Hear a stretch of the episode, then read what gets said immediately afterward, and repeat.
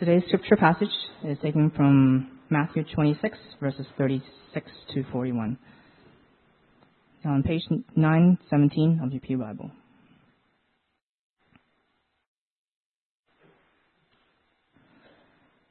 Then Jesus went with his disciples to a place called Gethsemane, and he said to them, Sit here while I go over there and pray. He took Peter and the two sons of Zebedee along with him, and he began to be sorrowful and troubled. Then he said to them, My soul is overwhelmed with sorrow to the point of death. Stay here and keep watch with me. Going a little farther, he fell with his face to the ground and prayed, My Father, if it is possible, may this cup be taken from me, yet not as I will, but as you will. Then he returned to his disciples and found them sleeping. Couldn't you men keep watch with me for one hour? He asked Peter. Watch and pray so that you will not fall into temptation. The spirit is willing, but the flesh is weak.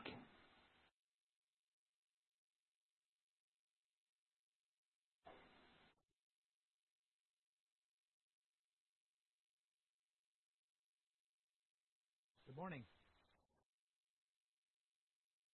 This scripture, uh, again, as usual, is pretty self evident in what it has to say. Very clear. Um, I find it challenging because um, it's something I think that applies to all of our life, uh, all of our lives. As we look at um, the title for the sermon today, it says "Moving a Little Beyond." The term moving a little bit beyond simply means moving a little bit beyond where we are. And the trick with that is all of us are different places in our lives. Some of you have been Christians for many years. Some of you have been Christians a very short time. Some of you have yet to make that decision in your life. Today, I'd like for us to think about what it is to be a Christian as we look at what Peter just said, or, or what Jesus said to Peter. In the scripture, it talks very simply about uh, Jesus' request of Peter and his friends. It just simply says, have a seat, stay awake and watch. So sit, watch, and pray. Pretty simple instructions. Uh, doesn't require a genius to figure out what Jesus was asking him to do. He was saying, be engaged in my experience. I need the support. Thing I want to say to you, say to me, we all need support at times. We all need encouragement. We all need to know that someone cares. Jesus said, You know, I'm about to go into a very difficult time. I'm not looking forward to going to Gethsemane and praying because I know full well that the end result is going to be that I still have to fulfill my responsibility. Some of the times you and I are the same. Some of the time we find we ourselves in situations where we would like it to be different, but we know we have to be responsible. So Jesus said, please, just sit and concentrate and think and be engaged with me. Watch. Be awake. Be there for me when I need you. And pray. Because I need the support. You know, some of the times we say to ourselves, well, I'm a Christian now. I've been baptized. I take the Lord's Supper. I'm pretty much a, a, an average Christian. My response to you, my response to me is, gee, I hope you're not. Our world already has too many average Christians. The average Christians are the ones that don't encourage some of you who don't yet know Jesus to never become a Christian. The average Christians are the ones that make you wonder about the depth of our commitment and our walk with Jesus. Average Christians are the ones that very often do play Sunday morning church, but don't necessarily walk with Jesus and sit and watch and pray. For that, for any of you for sure that are not Christians yet, I ask your forgiveness for those of us who are average Christians too much of the time. I have a friend in Macau that many years ago was probably the most uh, dynamic leader that I can remember in the church. Uh, everyone looked to this particular individual for any help that they could possibly have. Anytime they had a spiritual question, they didn't go to the pastor, they went to this person. And this person was someone who really gave their heart to, uh, to the ministry in every way, but eventually had an opportunity to go overseas. And so they went overseas and, and they went to the United States, and while they were there, got very involved and continued to be very heavily involved in church. Uh, very involved with different students and this kind of thing, and was studying in school, working on a master's degree. Everything looked great, but returned to Macau, married, and the church has not seen her for 30 years, 20 years. Why? I have another friend, very similar story. Why? What, what happened? Well, how can you be so hot blooded in your faith, so committed to the Lord at one moment, and later it not be there? But yet, if you remember a certain man, again, named Peter, he had his good days and bad days too. You see, this is not new, what we're going through. These things have all been experienced before. We can look in the scripture and see example of, uh, after example of where the people of Israel were following God. He was leading and directing. Everything was good. And they said, God, we will praise you with all of our lives. We will serve you in every way. You are our God and we are here to serve because we recognize your care. And yet, certain things happened in their lives, and suddenly you would question whether they ever knew there was a God. People are like that.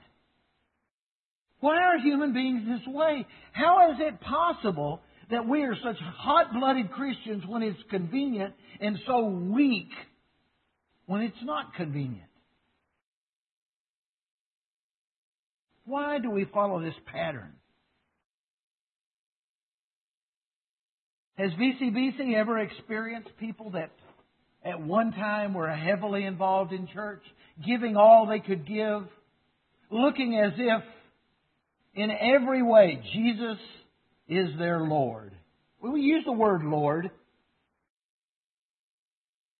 The word Lord is a good word. I'm not sure we fully understand it because Lord is not temporary.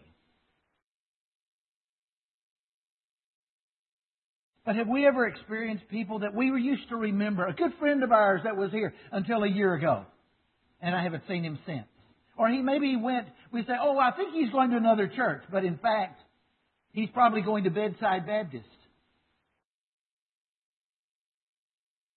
He's, he's, not actively involved. Why do they do that? Is it just they're sleepy and have to sleep more? What are the values that you have say to you? What do the, where do they challenge you? Why indeed are you here this morning? Do we come as Christians because mom is here and I have no choice? Do we come to the church because dad is here and I have no choice? Is it because our friends are here and we want to meet them so we can all go out for lunch afterward and have a good time? Are we here because God has challenged us?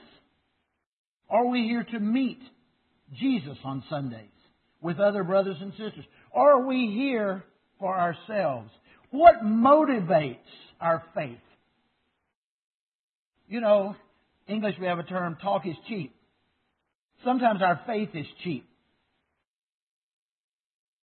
When I look at Jesus talking to Peter, if I were Jesus, I can't even imagine the frustration.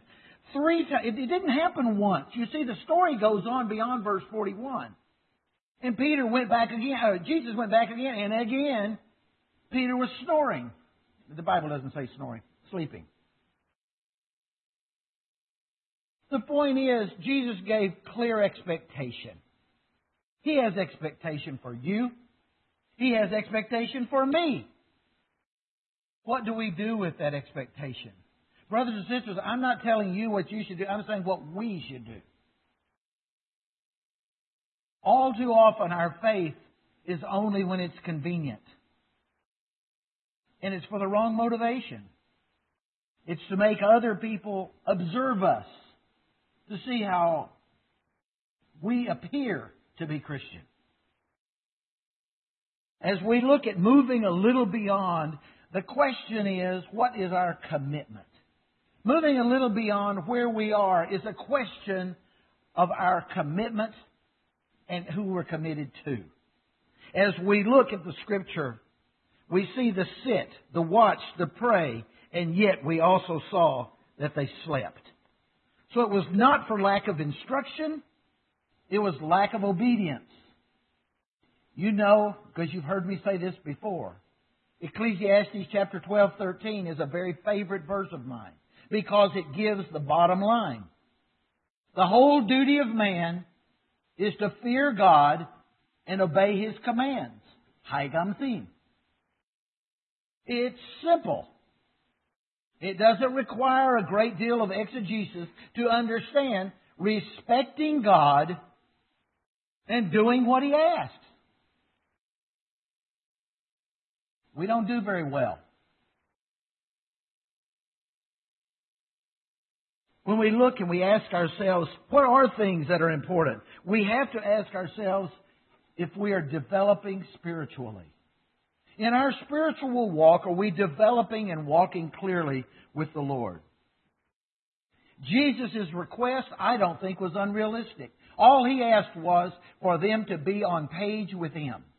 He only said, please sit here, concentrate, focus, stay awake, and pray and they couldn't do it. When we have you come to church on Sunday, how well do we focus? You know, the focus is not on me. The focus is on Jesus. That's why we come together. I'm here with you, worshiping, focusing on Him. The goal is to find out what His Word says to us and allow it to change me and make me more valuable as I try to serve Him and seek Him for guidance and leadership in all that I am. And I want that for you too. We've got to learn to sit, to watch, and to pray with expectancy. So when we ask ourselves, how are we developing as a Christian? How, how is our depth? Those are legitimate questions for us to consider. Our churches are already full of very good, moral people. They still, though, tend to know very little when it comes to their spiritual walk. We're a sleeping church here as well. The potential of VCBC is amazing. Our issue here has never been lack of knowledge. When we go this next week, for the ones that are going to, to uh, we're going to be studying about Nehemiah. Well, I want you to understand ahead of time, it is not a let's go put more knowledge in our head experience that I'm after. It's not what I think we need. Our lack of knowledge is not our problem. God wants to bless us because of our faithfulness. He wants to bless us because of our willingness to be used by Him. These are difficult days, but they're exciting days too. It's only in difficulty that we really see the quality of people we are. We don't see the quality of God. God's quality hasn't been changed. But we do see our relationship with God as we evaluate who we are, as we're dependent on Him. These are exciting days to watch what the Lord can do at VCBC. At the time that we will be in Cedar Springs, there is going to be a service here. a translated worship service, which will be a lot of fun, I think. It's going to be the Mandarin congregation and the English congregation here. And my expectation is we'll have a good room full of people here worshiping. We need to be praying for them. That service will be an exciting service on the 31st here, as well as our time where we're going to be in Cedar Springs. Everybody gets to win because we're all just seeking God's leadership and guidance. We are a sleeping church, but we don't need to be and we don't have to be. No one is forcing us to avoid being bold and stepping beyond our abilities. Sometimes our traditions get us. Yes, we're Chinese church, I know. Sometimes we allow our conservative traditional ideas and fear of failure or fear of stumbling or loss of a little bit of faith to keep us from being bolder than we are. Those kinds of things we need to ask God to challenge us. God doesn't need more faith. He has plenty. We don't need to fear we're going to embarrass God. But when we don't show faith, that is an embarrassment. Galatians chapter 1 verses 6 to 7 says, I marvel that you are so soon removed from him that called you into the grace of Christ unto another gospel, which is not another, but there be some that trouble you and would pervert the gospel of Christ. We have to know what our faith is. A few weeks back, we had someone here speaking on apologetics. For us to say we know what we believe and not actually study the Word of God would be wrong. Studying the Word of God is not our biggest problem. We do need to continue to do that, but we need to be bold enough to step out on the faith that we have. Galatians said, I'm amazed in that book. I'm amazed at how we allow things to distract us from God. For myself, I can't help reflect on experiences I've had where I've been involved with different, coming in contact with different cult groups.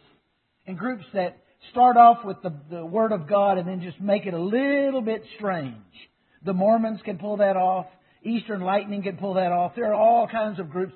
They can start off with God, and then suddenly they've got Jesus, and then Jesus turns into a woman. That's not the Mormons, that's Eastern Lightning. Which it's amazing how you can get things that just get a little awkward and get a little bit more, more strange. And the scripture says, I'm amazed. I've been trying to give you clarity. Paul tries to give clarity. Peter tries to give clarity. Luke tries to give clarity. These people are writing in the scripture for our benefit so that we don't get confused, and yet we still manage to do so. The people in the scripture that were receiving these letters are no different than we. 2 Corinthians 2 4. For out of much affliction and anguish of heart I wrote unto you with many tears, not that you should be grieved, but that you might know the love which I have more abundantly unto you. Wherefore I beseech you, this is 2 Corinthians 2, 8 and 9, says, Wherefore I beseech you that you would confirm your love toward him. For this end also I write, that I might know the, the uh, that I might know the proof of you, whether you be obedient in all things. The challenge is obedience. Knowledge is not the issue because if you'll remember James chapter 2 verse 19, very clear. The demons know the facts. Knowing the facts is inadequate. Knowing the facts of who Jesus is, demons know. But they're scared to death of it. They're not willing to be dependent on Him. They're not allowing Him to be Lord. You know, coming to church on Sunday morning does not mean Jesus is your Lord. Just because we warm a seat on Sunday morning here, because mom or dad told us we should go to church, does not make Christ our Lord.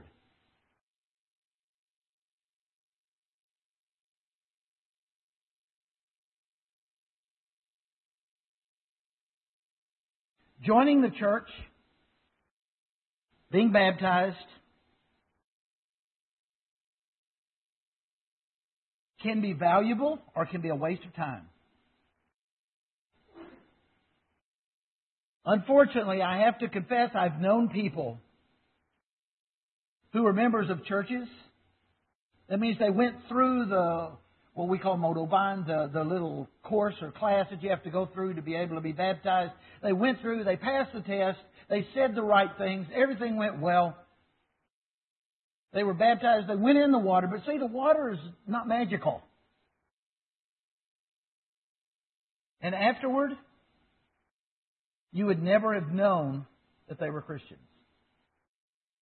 I've known people who waited years to be baptized because somehow down in their theology there was a fear that they were unworthy to be baptized. Actually, that kind of person probably is better than the first kind. Someone who is taking it serious enough that baptism has meaning for them. And yet we do recognize Matthew 28, 19 and 20 tells us that baptism is important. It's obedience. I want to encourage you, if this, even this day, you have not publicly professed your faith and been baptized, you should. You should be. I'll be glad to baptize you right here.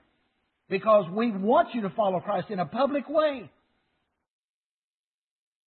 But at the same time, I do want anyone who does know Christ has not been baptized to realize we respect the fact that you're taking it seriously.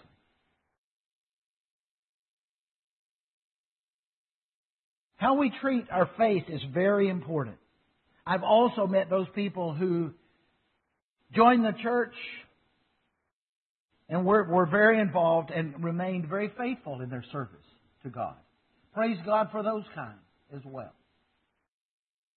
But the point is, joining the church, getting a church piece of paper saying I'm a member, doesn't guarantee, anything except if you go back to Hong Kong, you can be buried in a Christian cemetery. Sounds strange, huh? But it's true. It's one of our greater challenges theologically. In Hong Kong, it's an issue all the time. We have older people that suddenly become Christians right before they die. And it's very, now some are very legitimate decisions. Not saying anything about those. But others, you kind of have to question whether or not the goal is just to find a good place to be buried. Because that is the rule. Do we ever play games with God? We learn the structure and have problems? If you've got energy today, make your decision now. Is Jesus Lord or not? You know, I've often wondered what would happen if a pastor came up and preached on a Sunday morning and he said, Now look, here's the deal. If you're not going to make Jesus Lord, if you're not going to take your decision seriously, if all you're going to do is come to church on Sunday morning and sit over in a corner and sleep, don't come. I've never heard a pastor do that. But I've wondered whether that really would be bad or not. Because we're allowing some people to sit in that pew believing that just being present may have a little hope. And that's not true. It won't happen. It doesn't give you any hope. Sitting in that pew, going to sleep, doesn't do anything. These are not holy chairs that magically clean you up because you came in on a Sunday.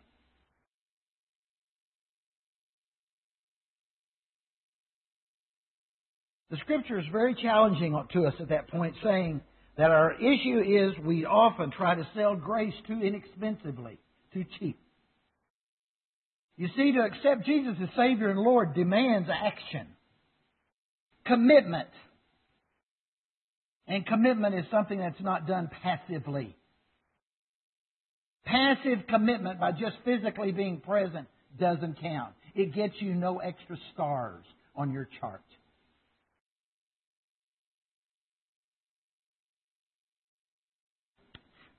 Beyond the issue of our discipleship or our development as Christians, another major important thing for us to consider related to commitment is that we must be willing to follow the will of God.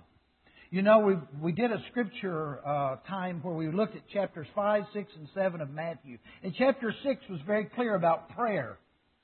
And you know, since we're talking about how important prayer was to Jesus, as Jesus was giving instruction to sit, watch, and pray, we have to remember that Matthew 6 says very clearly, pray for the will of God, not pray for the will of me.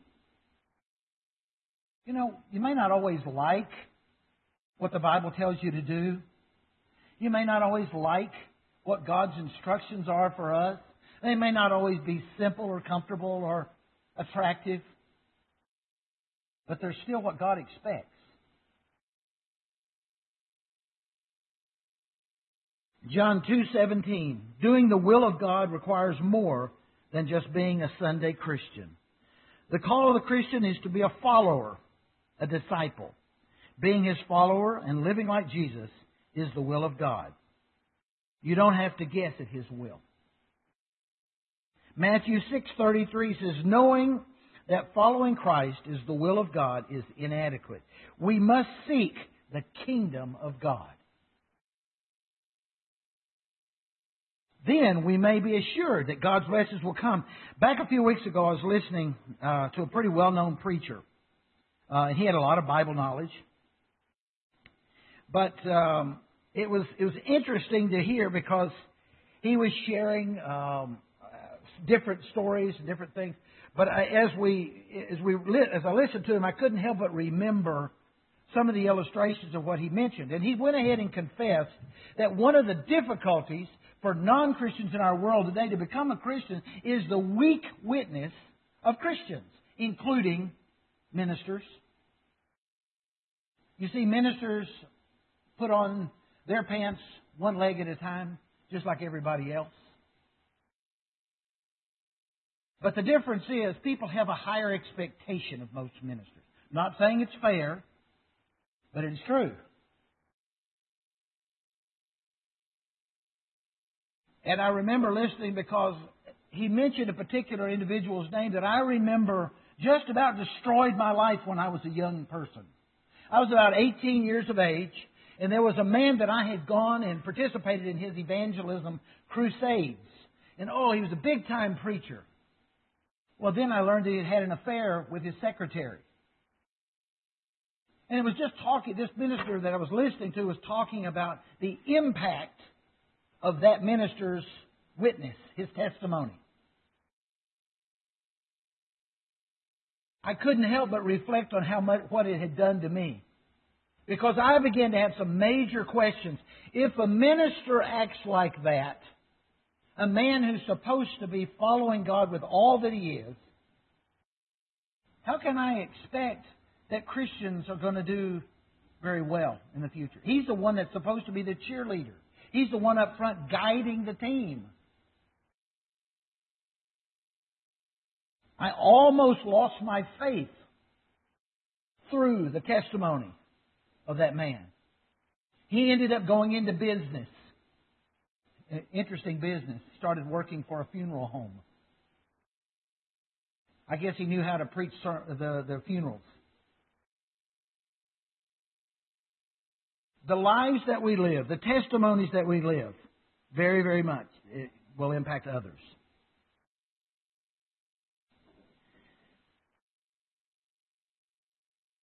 Many years ago, I had an experience in Hong Kong when I was teaching where I threw a student out of class.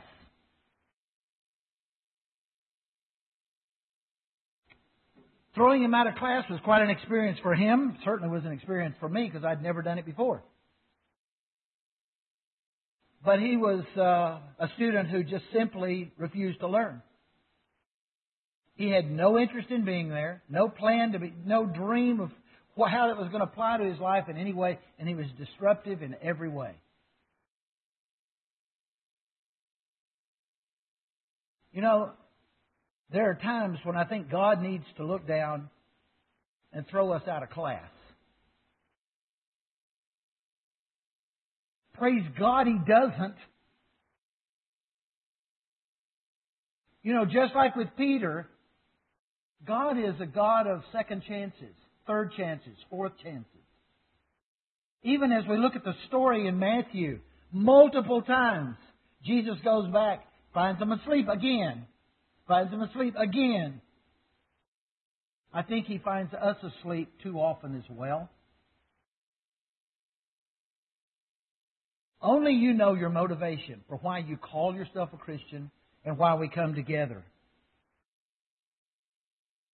Another thing that we need to ask ourselves is what is our prayer health? The health of our prayer.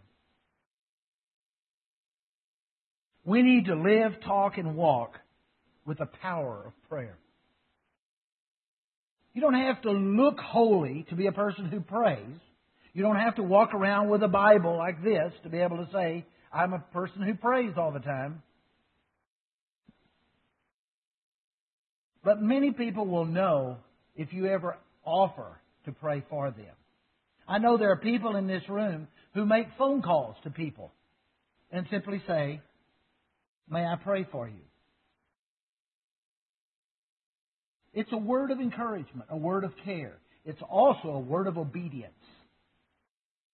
Because that is what we're asked to do sit, watch, and pray.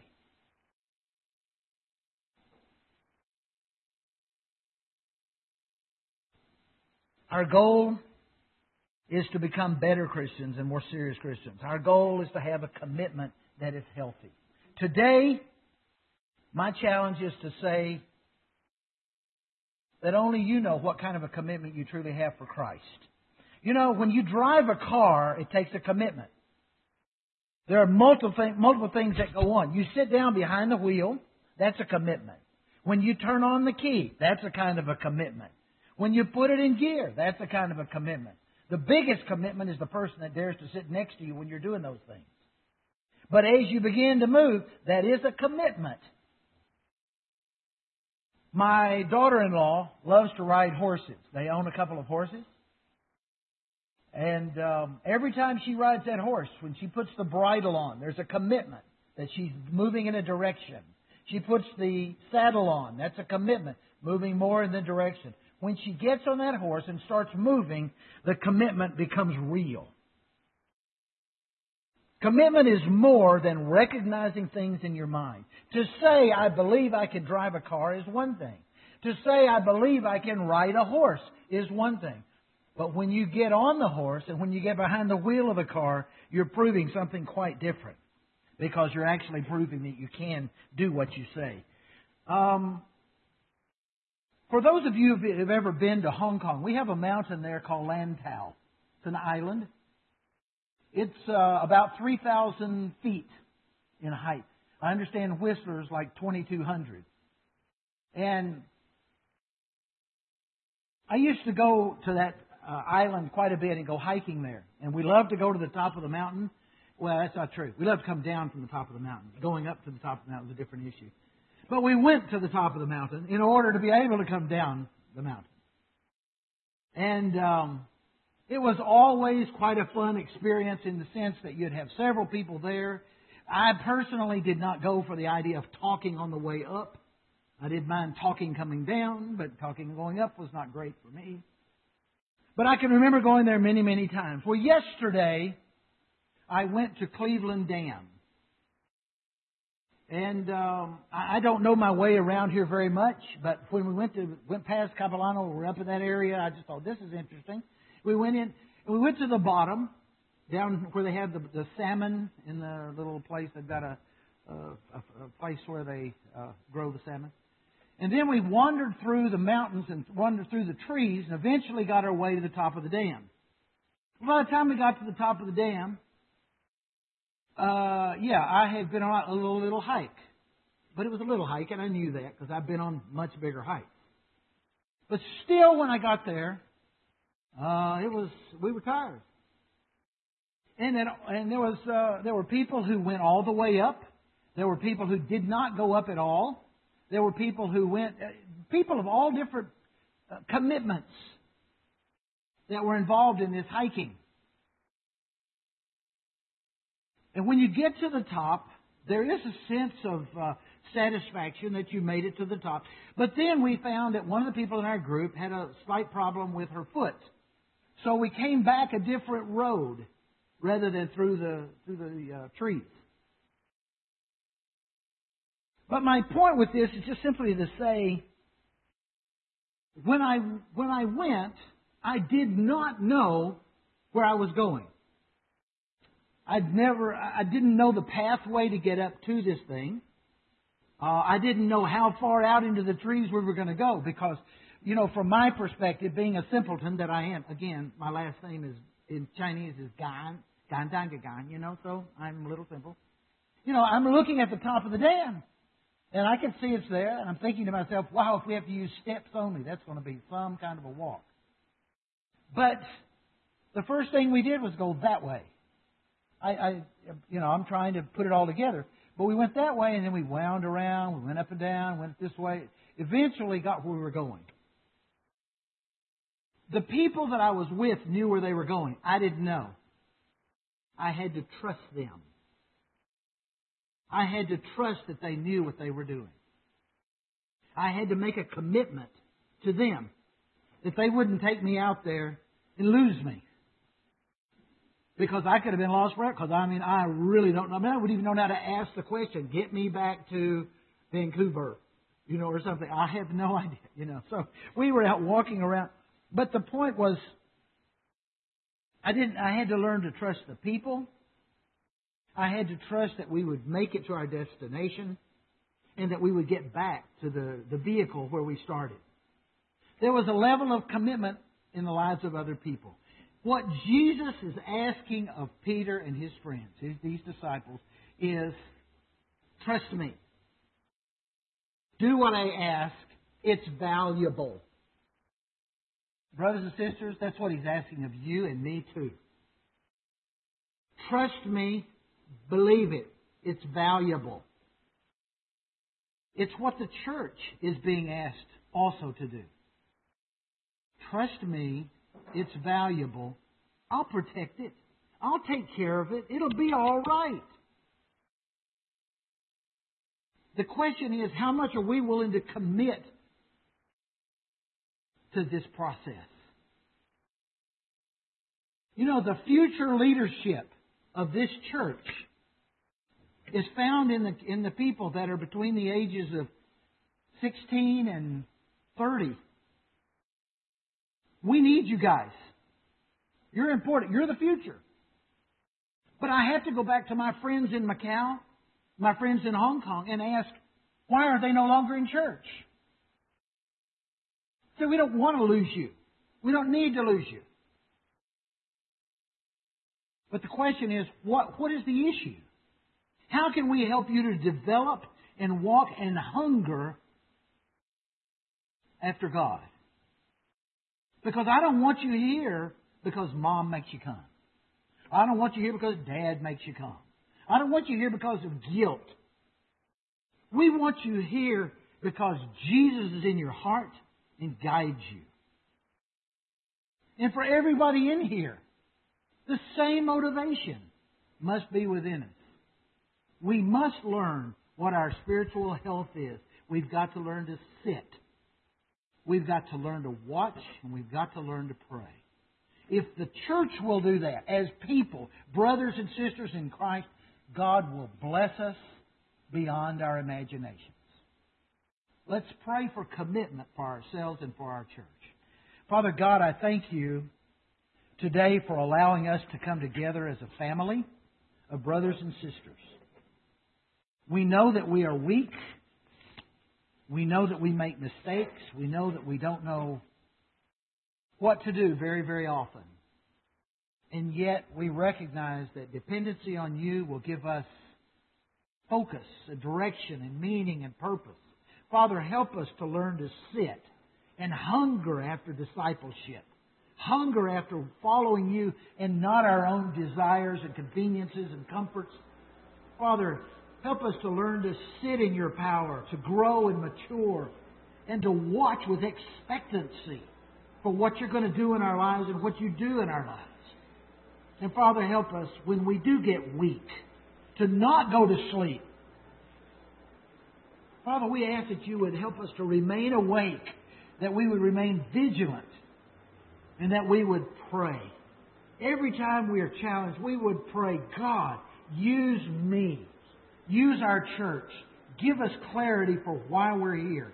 And let us be bold in trying new things for your kingdom in Jesus' name. Amen.